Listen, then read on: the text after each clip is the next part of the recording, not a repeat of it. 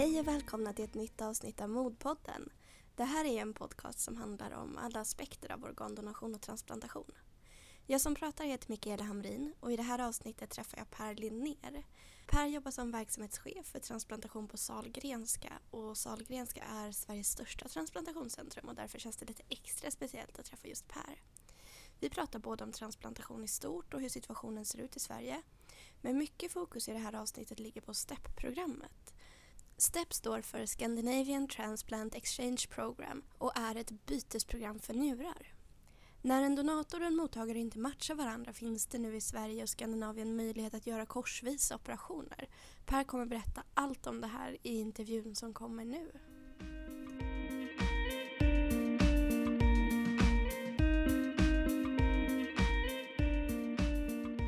Eh, då vill jag säga varmt välkommen till Modpodden till dig Per Lindner.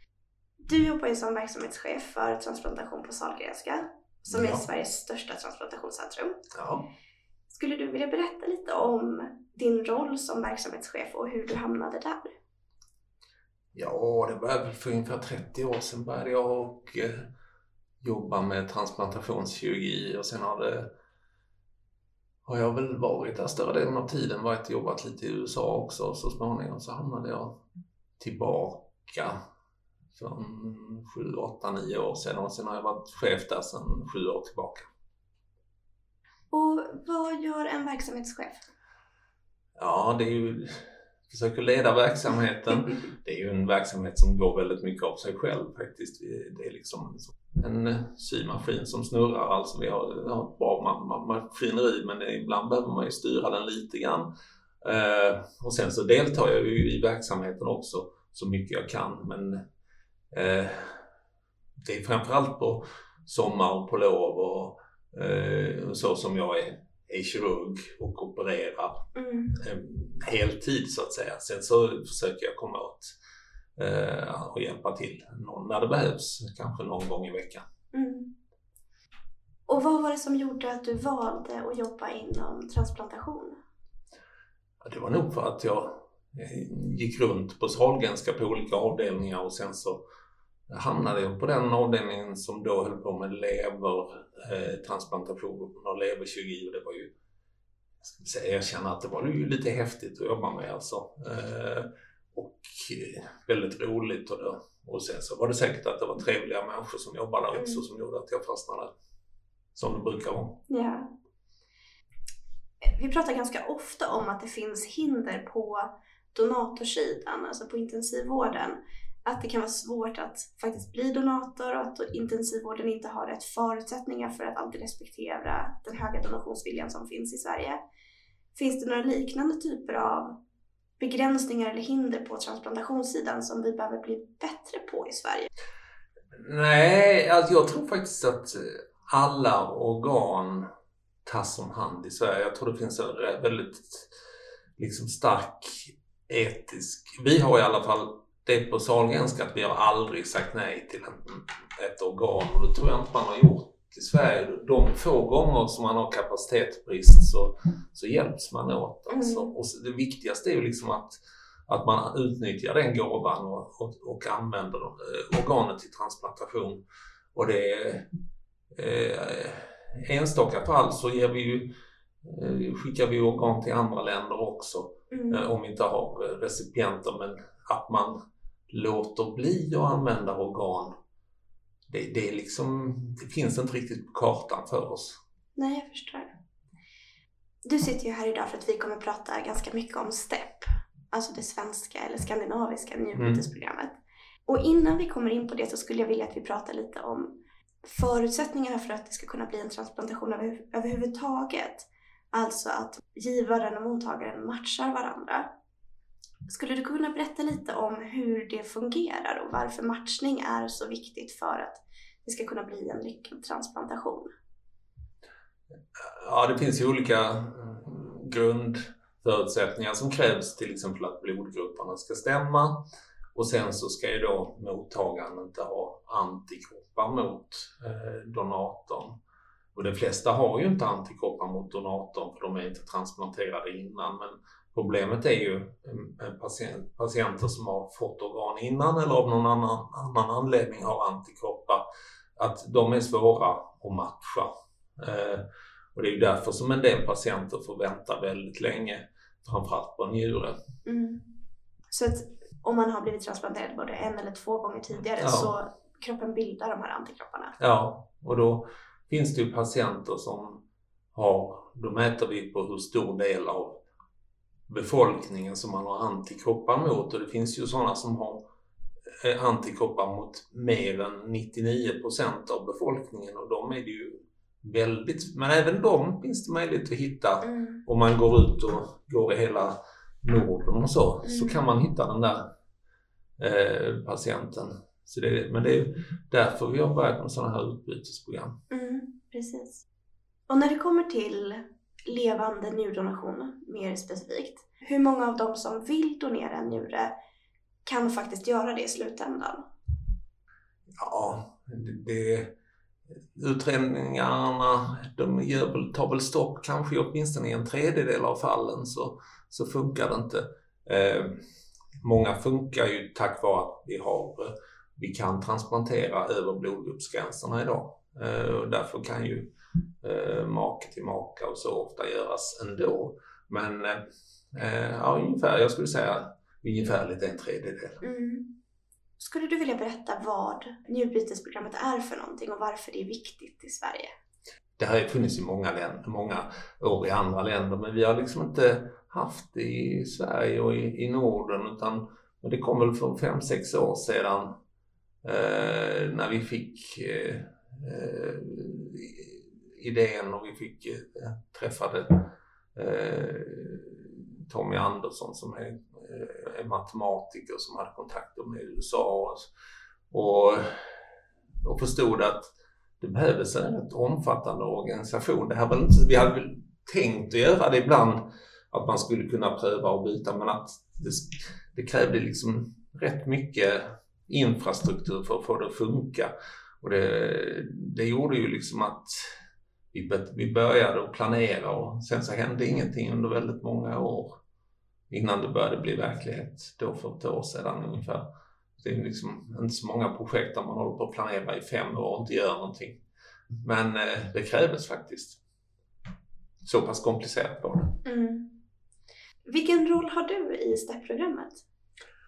Ja, eh, jag är väl ordförande i den här STEP Steering Committee som vi har i Norden. Så jag håller ihop Eh, verksamheten eh, och ser till att nu har vi ju liksom flyttat över den till Skandia Transplants kansli så de gör körningarna och har data.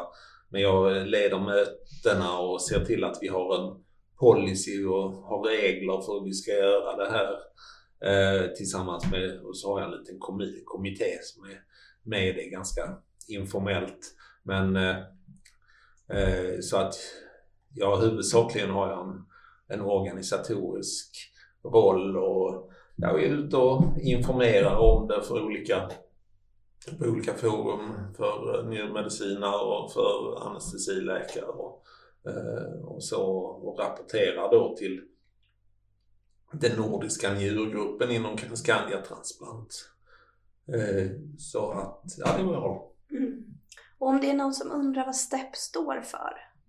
Ja, det är ju så fiffigt att vi, vi började, från början hette det Swedish Exchange Swedish Transplant Exchange Program och så nu har vi bytt till Scandinavian Transplant Exchange Program STEP. Så det blev lite fiffigt. Verkligen. Det finns liksom ett, ett program som heter STAMP också eh, som man men där man använder njurar från avlidna donatorer och försöker matcha inom Norden till patienter som har mycket antikroppar. Just det. Så vi har STEP och STAMP som våra två bytesprogram mm. i Norden.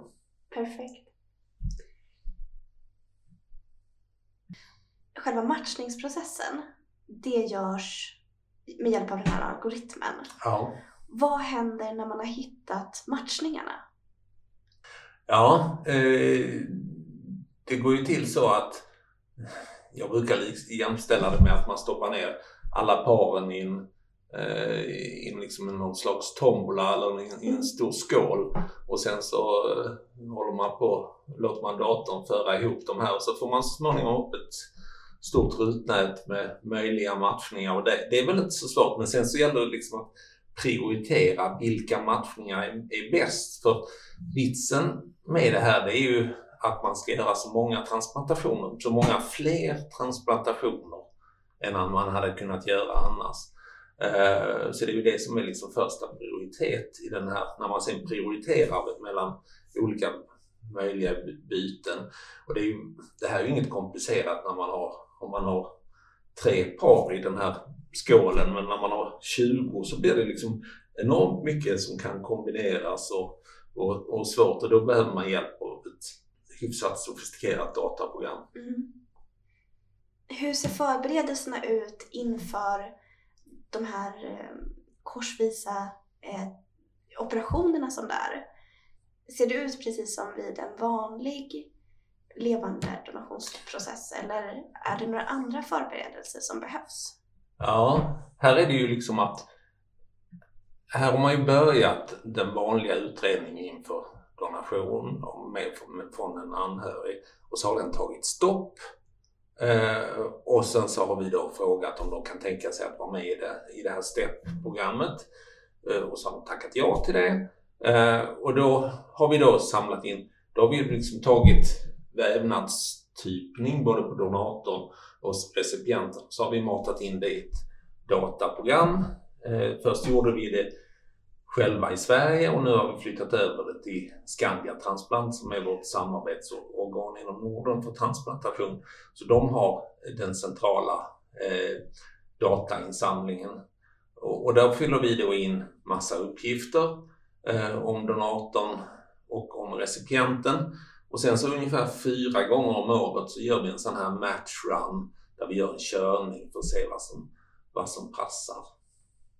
Och när då det, den är gjord så kanske det trillar ut som i sista, eller vid den körning vi gjorde innan sommar, så hade vi kanske en 20, drygt 20 par. Och så trillade ut fem möjliga byten. Eh, och eh, så tittade vi på dem och såg att en del, även om datorn hade sagt ja, så funkar det inte i verkligheten för det kanske var antikroppar som låg nära intill, som inte, så att den är inte helt perfekt, eh, den här eh, algoritmen. Men eh, den gav då vägledning så vi kunde sålla ut och det blev kvar blev då för exempel i den två möjliga byt, trippelbyten mm. som vi kommer att göra nu under hösten.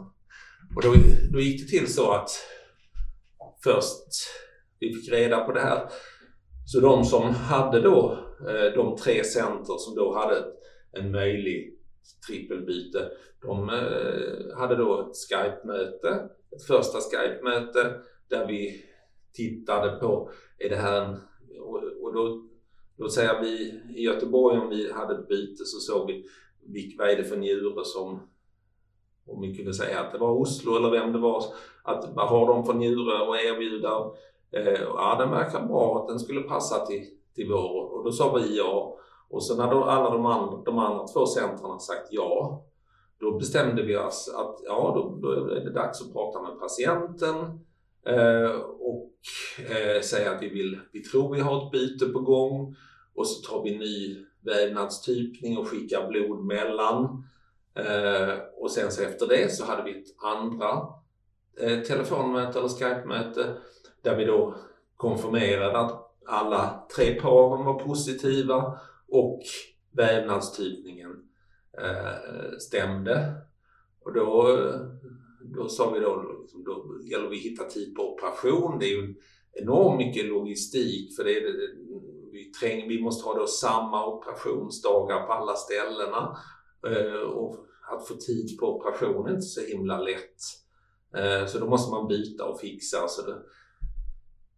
Och sen så när vi då och sen så hade vi så småningom när vi liksom hade fått tider och dagar eh, och liksom det här låg någon vecka fram då hade vi ett tredje möte som var då inriktat på logistiken.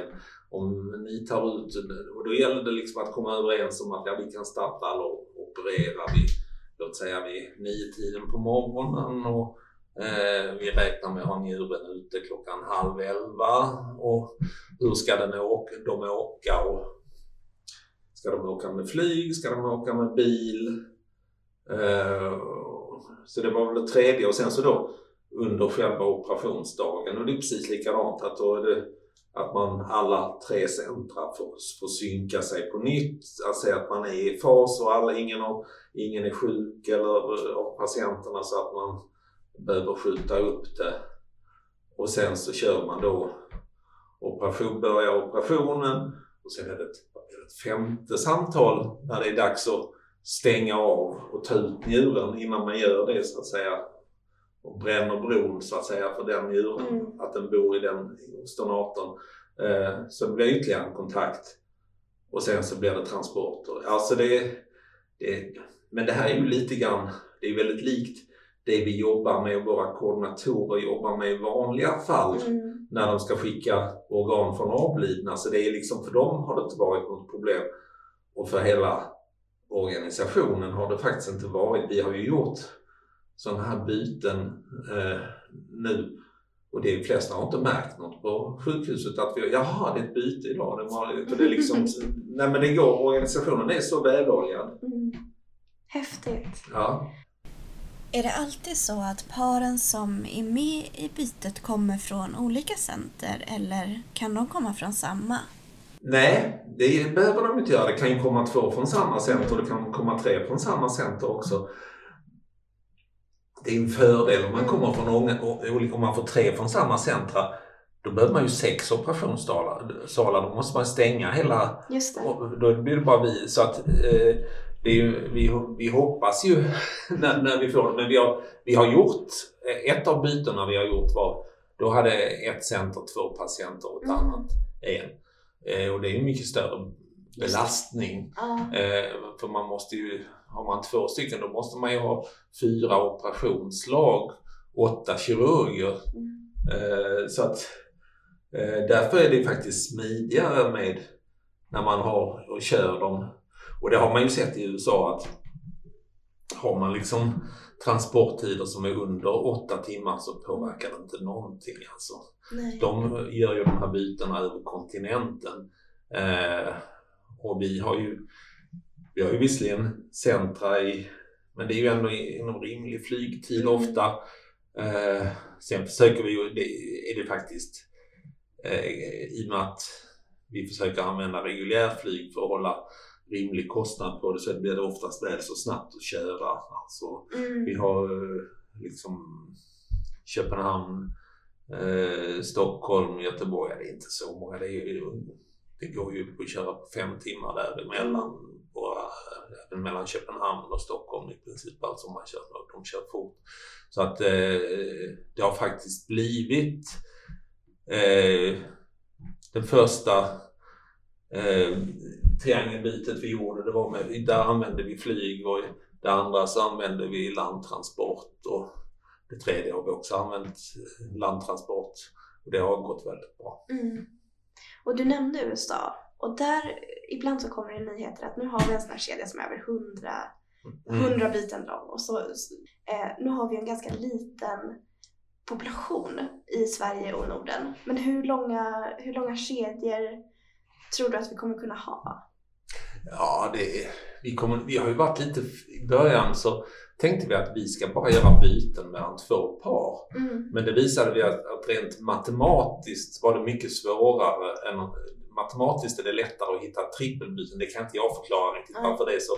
Så vi, vi skippade snabbt det här att vi skulle ha den begränsningen och sa att vi kan öppna för trippelbyten och vi kan öppna för kedjor. Eh, och kedjor är ju, där är ju det liksom fantastiska med altruistiska donatorer. Mm. För en, den kan ju i princip eh, sätta igång, den sätter igång kedjan och sen kan den ju hålla på hur länge som helst nästan. För man kan ju göra så att eh, vi har ju gjort eh, en kedja i Sverige.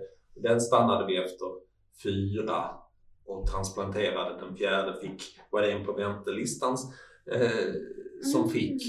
Eh, och eh, där hade man ju även kunnat göra så att eh, man transplanterade till en som hade en levande donator så hade man kunnat vänta med den levande donatorn och använda den som altruistisk donator för att starta kedjan Mm. en månad senare eller ett halvår senare. Men nu valde vi Allting blir väldigt mycket mer komplicerat så Mm. eh, när det blir mer så att nu i början så tycker vi det liksom kör lite på säkerhet så att säga. Mm. Eh, för det, det är fortfarande, det är vi ju liksom vi är väldigt nya på det här och det kommer varje gång vi gör ett sånt här byte så dyker det upp små grejer som man kan förbättra Mm. och sånt som man inte har tänkt på. Under tiden när jag har jobbat med det här, har ni sett att det behövs några andra resurser för att, för att kunna genomföra de här transplantationerna och donationerna? Utöver det som redan finns vid, vid vanliga typer av levande donationer? Nej, alltså det här kräver ju liksom intresserade människor, eh, hyfsat sofistikerad mjukvara, men inte så väldigt mycket kapital eller investeringar eller eh, utan det finns nog och om det är någonting som det är brist på så är det här liksom så pass värdefullt att då, då lyckas man få det från sjukhuset. Ja, det, jag menar, eh, det, som man, det är ju som sagt om man skulle få många på ett ställe och man har, får en bristande Mm. kapacitet på, på operation och på vårdavdelning för man har många patienter. Sen har vi också det att vi försöker ju hålla uppe eh, sekretessen så att donatorn har rätt att vara anonym. Och då eh, eh, har vi om det är på samma sjukhus så får man då placera eh, patienterna lite utspridda på olika avdelningar och sånt så att, att, att inte bryta Mm. eh, det, den sekretessen. Mm. Så, så det är liksom, det, vad ska man säga, det är, det är rätt mycket jobb med det. Det är mö- möjligt, man kan säga att, att nu har koordinatorerna fått mer att göra, både våra patientkoordinatorer och till viss del också våra organkoordinatorer, men framförallt våra patientkoordinatorer som sköter planeringen innan. Eh, det är nog där vi har sett att det här har tagit rätt mycket. För, för när man har låt säga fyra kedjor som är i planering eh, så är det väldigt svårt att hålla i huvudet vilken kedja som är Mm. vilken och vilka och, och, och, låt säga det är 12 par som snurrar och hur är det med dess prover hit och dit och in, inte blanda. Och det är lite grann klart i början att vi, liksom, vi har inte sådana jättefasta rutiner än, men även om vi försöker att lägga fast checklistor och bygga upp Mm. eh, rutiner så det här ska skötas på ett väldigt säkert och professionellt sätt. Jag tror att det är många som undrar hur många patienter det är som har kunnat bli transplanterade med hjälp av STEP. Eh, ja, i, i Norden totalt så har eh, 10 patienter blivit transplanterade.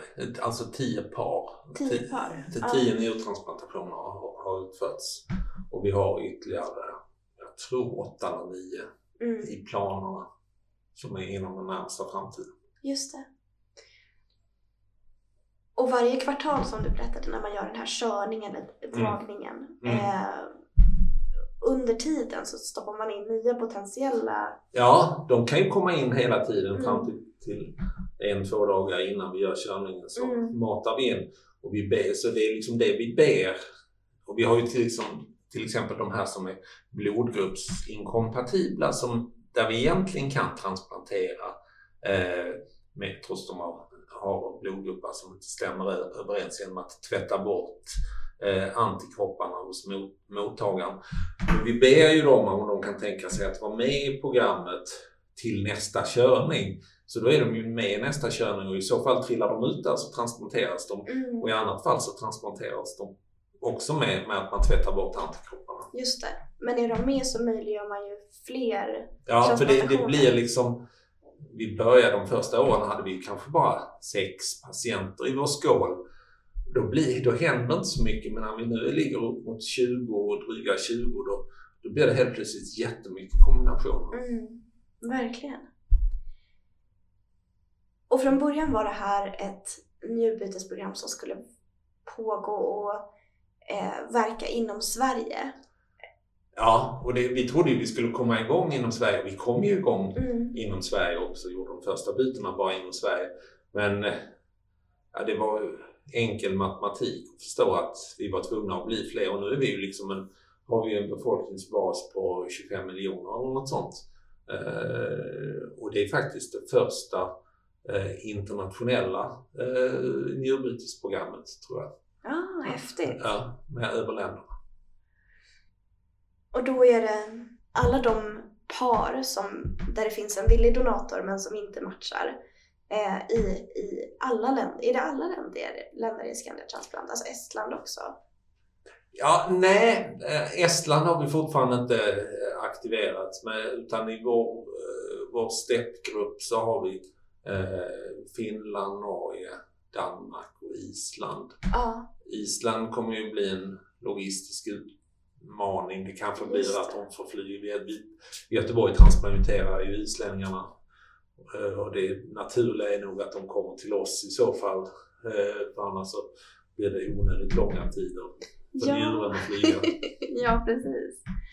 Eh, det finns ju faktiskt möjlighet att förbereda en del där. Spännande. Om man skulle blicka framåt i tiden, säg fem år eller tio år eller hur många donator-mottagarpar tror du att vi kommer kunna ha i de här körningarna då? Om vi har 20 typ nu. Alltså, jag tror inte man ska... Men i, jo, i och för sig alltså. För Finland och Norge har inte bidragit med någon patienter än så länge. Och det innebär ju, och om låt säga att vi har fått ihop 20 och det är i princip bara Danmark. Eh, Danmark, Sverige än så länge. Så då borde det komma upp i 30-35 eller något sånt. Antagligen per körning. Det kan, kan man nog gissa. Eh, och sen så, sen så hoppas jag ju liksom att till exempel altruistisk donation när man ser så enormt mycket nytta man kan göra med det, att det kanske eh, blir mer, mer vanligt förekommande. För eh, de har ju, kan ju hjälpa fyra eller de kan hjälpa, Just möjliggöra tio egentligen. Alltså. Mm. Det finns liksom ingen begränsning på när de fungerar som en startmotor i en sån här kedja. Nej, precis. Precis nu så har man kunnat transplantera 10 patienter som man annars inte hade kunnat Mm. transplantera. Ja. Eh, eller som hade fått stå på väntelistan och vänta Mm. på en nekronjure. ja. Eh, hur många extra transplantationer tror du att vi kan få varje år med hjälp av STEP? Jag vet inte. Jag, jag, vi räknar ju kanske med att vi gör på Sahlgrenska gör åtminstone 4-5 extra om året. Eh, Så att eh, jag, jag tror ju 15-20 om Mm. året extra i Sverige och så gör vi 300-350 njurtransplantationer. Så det är klart, det blir ju det blir ju inte mer än kanske 5, högst 10 procent. Eh, Men alltså det räcker ju egentligen kanske för att få vända på det här att väntelistorna ökar, att de börjar krypa ner och antal istället Mm. antalet patienter som står på väntelistan. Det är liksom, jag menar det, det här är ju bara en av flera saker. Sen så kommer ju DCD. Eh, och gör, gör man flera saker så tror jag ju att vi kommer att... Och, och ja, själva har vi i Göteborg faktiskt minskat på vänt, vår väntelista i år i och med att vi har transplanterat väldigt mycket just njurar. Mm. Eh, men det kan ju vara tillfälligt så att säga. Men man, det måste ju vara, man måste ju ändra någonting. Eh, och det här är ju liksom en, en, en reell ändring. DCD när det kommer igång blir också en, en ändring så att säga. Det, det kan man ju inte säga att det är slumpen utan då bör det bara bli en bestående förbättring av, av donationsfrekvensen. Så att jag, jag tror ju att, och det, jag ser ju det här som att de långa njurväntelistorna som det största problemet vi har inom transplantation. Eh, vi har ju andra eh, och problem också, men de andra organen är det ju bättre tillgång till även om det där är större brådska också. Så där sker ju Mm. dödsfall eh, för att man har... Men eh, på njursidan är det ju, har det ju varit väldigt långa väntetider. Eh, kring tre, tre år och så. Och sen är det ju också att eh, patienter med mycket antikroppar som kan få vänta hur länge som helst. Mm. Där kommer ju också med nya, nya medicin och så att det kan bli möjligt att transplantera Just det. eh, patienter med mycket antikroppar. Ja, alltså varje, varje initiativ gör ju stor skillnad, speciellt tillsammans. Mm. Eh, Så det har du verkligen rätt i. Om vi ser till det långsiktiga resultatet för den transplanterade patienten, finns det någon skillnad när man, när man transplanteras och är med i, i STEP? Ja, alltså det, det, den stora skiljelinjen är ju att det är alltid bättre att få en njure från en levande donator. Eh, för de, den njuren har liksom inte blivit skadad av den, det som sker i kroppen i samband med att, med, med att individen dör och blir hjärndöd. Eh, och, så det är, alltid, det är alltid en fördel. Sen är det ingen nack, ingen fara att man transporterar njuren. Alltså de har ju sett i USA där man transporterar långa sträckor att det går lika bra. Eh, och vi har ju i Norden har ju betydligt kortare sträckor att transportera så att det är vi inte, det är vi inte rädda för att det ska skada. Eh, sen har vi ju inte lång tid, vi, vi vet att alla de njurar som vi har transplanterat, transplanterat inom ramen för programmet har gått bra. Men det är ju kort upp, det är inte uppföljning på längre än ett år men det finns ingen anledning att misstänka att de skulle gå sämre utan eh, de här kommer gå lika bra som levande don- donatorna man får från sin en, en eh, anhörig. Ja, precis. Varför är anonymitet en viktig faktor? Ja, det kan man ju diskutera. Alltså vi har föreskrifter från Socialstyrelsen att vi ska behålla anonymiteten. Det här är helt tvärtom mot vad de har i USA. Där träffas de ju liksom i tv-program, alla som har gett njurar till varandra och, och tackar varandra. Och, ja, det, är lite en annan kultur. Och jag vet inte. Alltså jag tycker ju eh, om jag var altruistisk donator så, nej men jag menar, nog 17 skulle man, eller man hade nog 17 skulle man vilja tacka den på något sätt för det, det han har bidragit med. Så det tycker jag är någonting man, man kan diskutera men just nu är det de föreskrifterna vi har och då följer vi eh, rätten till anonymitet. Sen tror jag det är väldigt stor möjlighet för eh, par att de hittar varandra på, på nätet de vill, om de vill tacka varandra eller, eller något sånt, att få kontakt med varandra. Eh, eh, så att vi kan bara göra vårt jobb och sköta, Mm. sköta anonymiteten. Sen finns det nog många som inte bryr sig så mycket heller och är liksom nöjda med att det fungerar bra. Eh, men eh, eh, jag menar, de är ju de som ställer upp som donatorer här är ju, gör ju verkligen en annan människa en extremt god gärning. Ja, verkligen. Det är ju väldigt stor skillnad att vara transplanterad och att ha dialys. Ja, ja visst. När man frågar eh, patienter som är njurtransplanterade vad, vad de är mest rädda för så svarar de ju oftare att komma tillbaka i dialys än att dö. Ett bra njurbytesprogram kommer ju kunna öka antalet transplantationer i Sverige. Det har vi pratat om. Eh, finns det några andra initiativ eller projekt som du tycker är viktiga att vi lyfter upp utöver STEP och DCD? Finns det några andra projekt som du tror kommer kunna hjälpa till att öka antalet transplantationer och donationer? Alltså jag tror ju liksom så som STEP, om man får ut information om det, så kan det lyfta vanlig levande donation. Alltså de sista åren har vi varit lite rädda att levande donation höll på att gå ner. Mm. Eh, åtminstone ökade inte någonting längre. Eh, och det gick kanske temporärt ner eh, på vissa av centrarna. Och jag tror det här är liksom ger liksom förnyat liv åt, eh, Eh, åt eh, levande donation och eh, att man håller det öppet för flera sätt. Jag tror det har liksom spin-off effekter. Och överhuvudtaget liksom arbetet med att få fram det positiva med transplantation och ja, dess värde att det är den, förutom att det har något enormt värde för individen som det transplanteras så har det ju liksom ett samhällsekonomiskt är det ju det bästa vi kan göra också. Eh, och minska antalet patienter som, som övergår i dialys förutom att vi minskar deras lidande. Så att, eh, men eh, sådär, det är inte omedelbart jag kommer att se någon andra lätt, de, de, de förbättringar jag ser nu är ju STEP och DCD. Mm.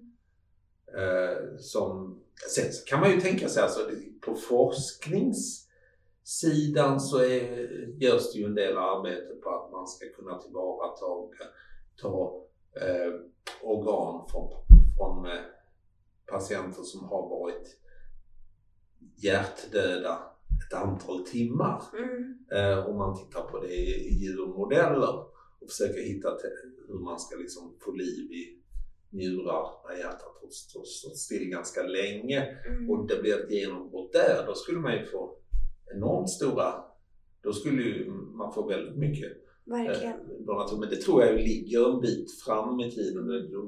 Innan något sånt, då ska man först göra initiala försök på människor. Ja, det tar nog tio år innan man har det. Alltså. Ja. Och du nämnde, du nämnde kort det här med att antalet levande donationer har minskat lite de senaste, egentligen sedan 2011 och så hade vi första, första ökningen sedan dess förra året. Mm. Vad kan man härleda den här minskningen av levande donation till? Det tror jag är svårt att att säga. Det, det har inte vi... Vi har ju pratat om det men vi har ju liksom inte kommit på varför det har, har blivit så. Det kan ju vara att man gör mycket utbildningsinsatser och sen så slutar man att göra det så mm. ebbar entusiasmen ut lite sakta eller något, något sånt. Alltså, kanske det att man måste ligga på hela tiden mm. mer men jag kan inte komma på någon speciell eh, anledning alltså för varför, för den nedgången. Eh, nej. Vi befinner oss just nu i en situation där vi förhoppningsvis eh, snart kommer ha en tydligare lag när det kommer till donation av organ från avlidna givare. Det finns då en förväntan om att vi skulle kunna dubblera antalet donatorer i Sverige. Tror du att det är en rimlig förväntan? En fördubbling tror jag. Jag skulle gissa att i bästa fall 50 procent skulle jag säga. Eh, men eh, jag vet ju liksom hur duktiga de är på att identifiera hos oss. Men det är ju naturligtvis om man skulle bli, bli lika bra på alla sjukhus i landet på att identifiera så att man hade jämnare identif identifikationsgrad. Eh, så skulle det bli bättre. Eh, och naturligtvis att det finns tillräckligt med intensivvårdsplatser och så, så att man eh, tänker på detta och alltid har möjlighet att lägga in patienter med äldre patienter som drabbas av väldigt svåra hjärnblödningar. Där kan man kanske idag ge upp innan de hamnar på intensivvård. Just det. Och jag tänker nu på um, transplantationer generellt. Ibland hör vi om sängplatser som stänger ner på grund av att det inte finns tillräckligt med personal. Eh, behövs det mer resurser på, även på transplantationssidan för att kunna ta tillvara och transplantera alla patienter? Om, om vi nu får en ökning, vilket vi såklart hoppas på, eh, kan det bli en resursfråga? Ja, alltså det här med resurser, det det är ju sjukvården generellt som saknar vårdpersonal. Jag tror ju att transplantation är en så pass spännande verksamhet att vi har som regel lättare att rekrytera. Eh, så att jag tror ju att vi kommer klara oss men alltså i tider så måste vi ju hjälpa varandra. Och, I Sverige har vi fyra, fem transplantationscenter och det viktiga är ju liksom att man använder hela transplantationsresursen så att man alltid ser till att man, jag tycker det är väldigt för att man ska kunna liksom låna ut om man har det. Dels för arbetsmiljön hos kirurgerna och sköterskorna på ett ställe som har haft väldigt mycket att göra. Att man kan liksom låna ut organ till andra mm. centra. Det, och det praktiserar vi mycket i Sverige och även med våra grannländer. Att vi, vi betalar tillbaka om vi får låna en njure eller en lever så betalar vi tillbaka med en annan lite senare. Eh, och då får vi liksom en, ett, en buffert som gör att vi klarar oss mm. eh, ganska bra. Jag är inte så rädd. Jag kan ju bara säga återväxten bland kirurger, det här är så pass kul och intressant arbete så det är inget svårt att rekrytera kirurger till det. Eh, och det är samma med operations eller med, med eh, sköterskor och undersköterskor på avdelningen. Mm. Finns det några andra initiativ eller projekt som du tycker att vi borde lyfta i det här samtalet? Utöver det vi har pratat om. Ja, nej men alltså jag tycker nog liksom att man ska tänka på kvaliteten, eh, hur vården bedrivs. Jag tror faktiskt på det här med något mer patientcentrering av vården. Att man ska eh, mer ändra sitt fokus mer och fråga patienten vad är viktigt för dig? Eh, att det är en väldigt väsentlig fråga. Vi är ju väldigt bra på att tala om vad som är viktigt för patienten och vad det är viktigt att den ska Men det är inte alltid vi vet det utan att fråga. Alltså det, det är väl möjligtvis eh, att det ser vi på att patienterna är jättenöjda med vården men ibland så upplever de att delaktigheten, att de får det serverat hur det ska vara och, de, och att vi ska sträva efter något ökad eh, delaktighet. Och sen tror jag även att eh, ett ökat, att vi måste lägga över ett ökat ansvar på patienterna så småningom. Alltså egentligen är ju patienten bättre på att kolla den kan ju gå skulle ju egentligen lika bra kunna gå och kolla kreatininet själv och se vad värdet är än att den, den, går till en doktor som talar om att kreatininet är 130 och det är bra. Mm. Eh, det, det, är ju inget som, som läkaren behöver eller sköterskan egentligen behöver göra. Alltså, och det, jag ser ju liksom att och det borde ju komma in i telefonen värdena så man kan se trender och, sånt som patienten har sina eh, väsentliga parametrar i, i sin lilla hälsoapp. Eh, sånt tror jag kommer komma och vi kommer vara tvingade för vi, vi kommer inte räcka till för, inom sjukvården med allt som ska göras i, i framtiden.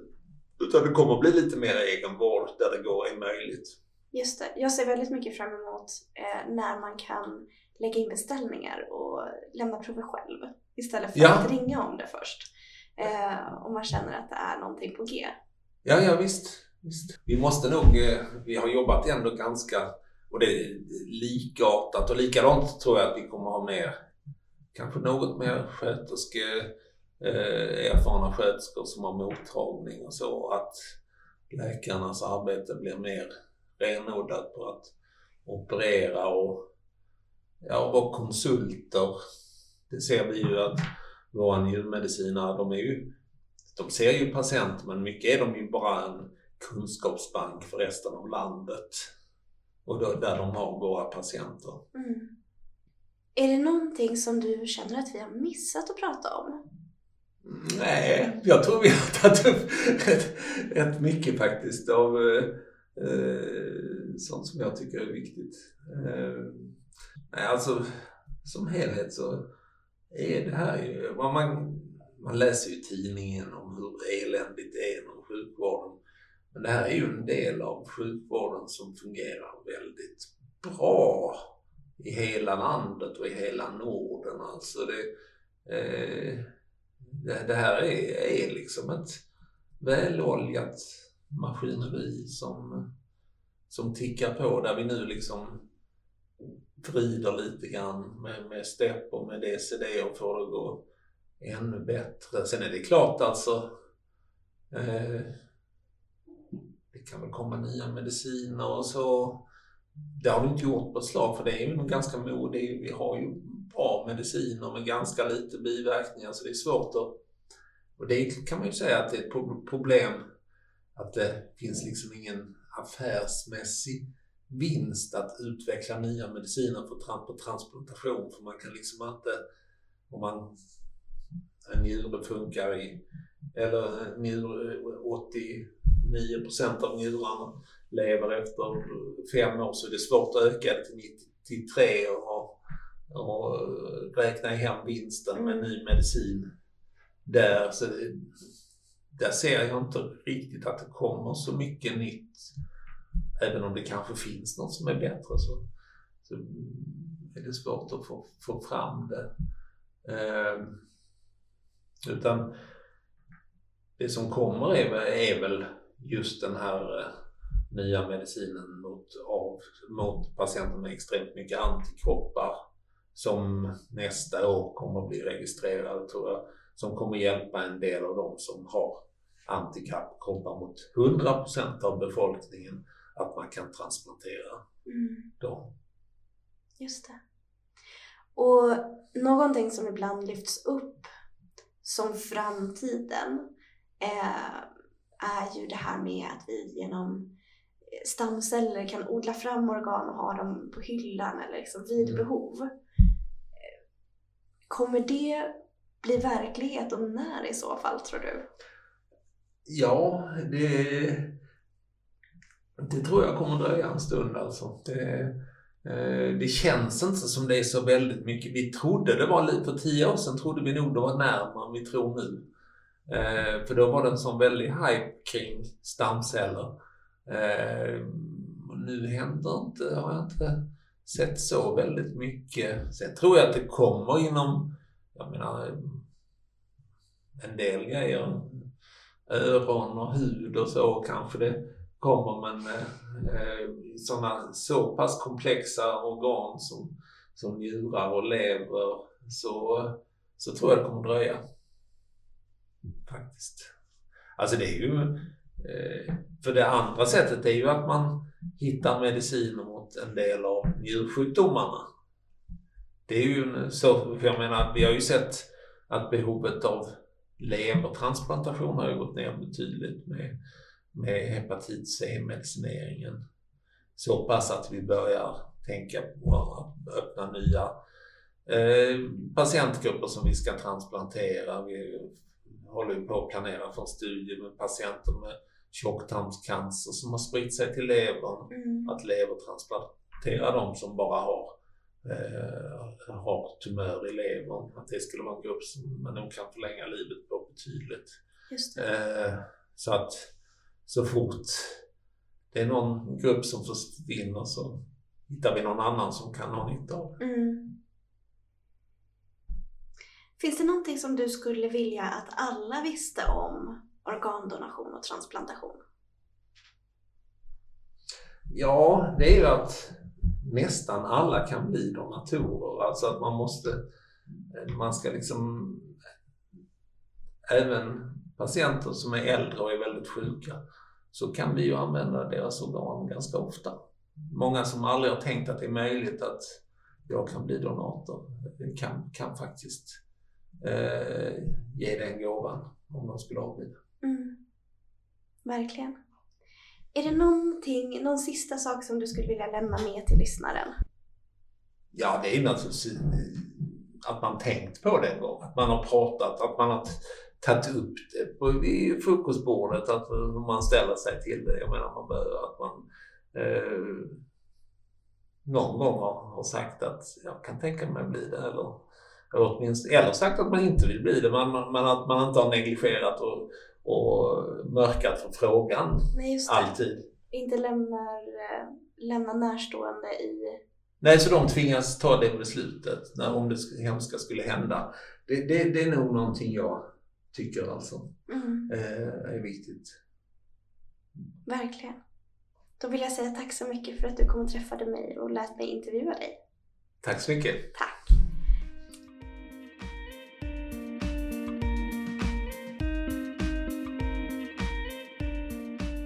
Jag tycker det var väldigt roligt att träffa Per och prata om STEP-programmet. STEP är ett väldigt konkret initiativ där man kan ta tillvara på viljan att bli levande donator och göra det möjligt för fler att bli njurtransplanterade. Majoriteten av de som väntar på organ är i behov av en njure. Eh, just nu, hösten 2019, väntar 730 personer på just en njure. Det gör det här initiativet väldigt viktigt. Tack för att du har lyssnat på det här avsnittet av Mordpodden. Om du har några frågor eller tankar är du varmt välkommen att höra av dig till podden merorgandonation.se. Vi hörs!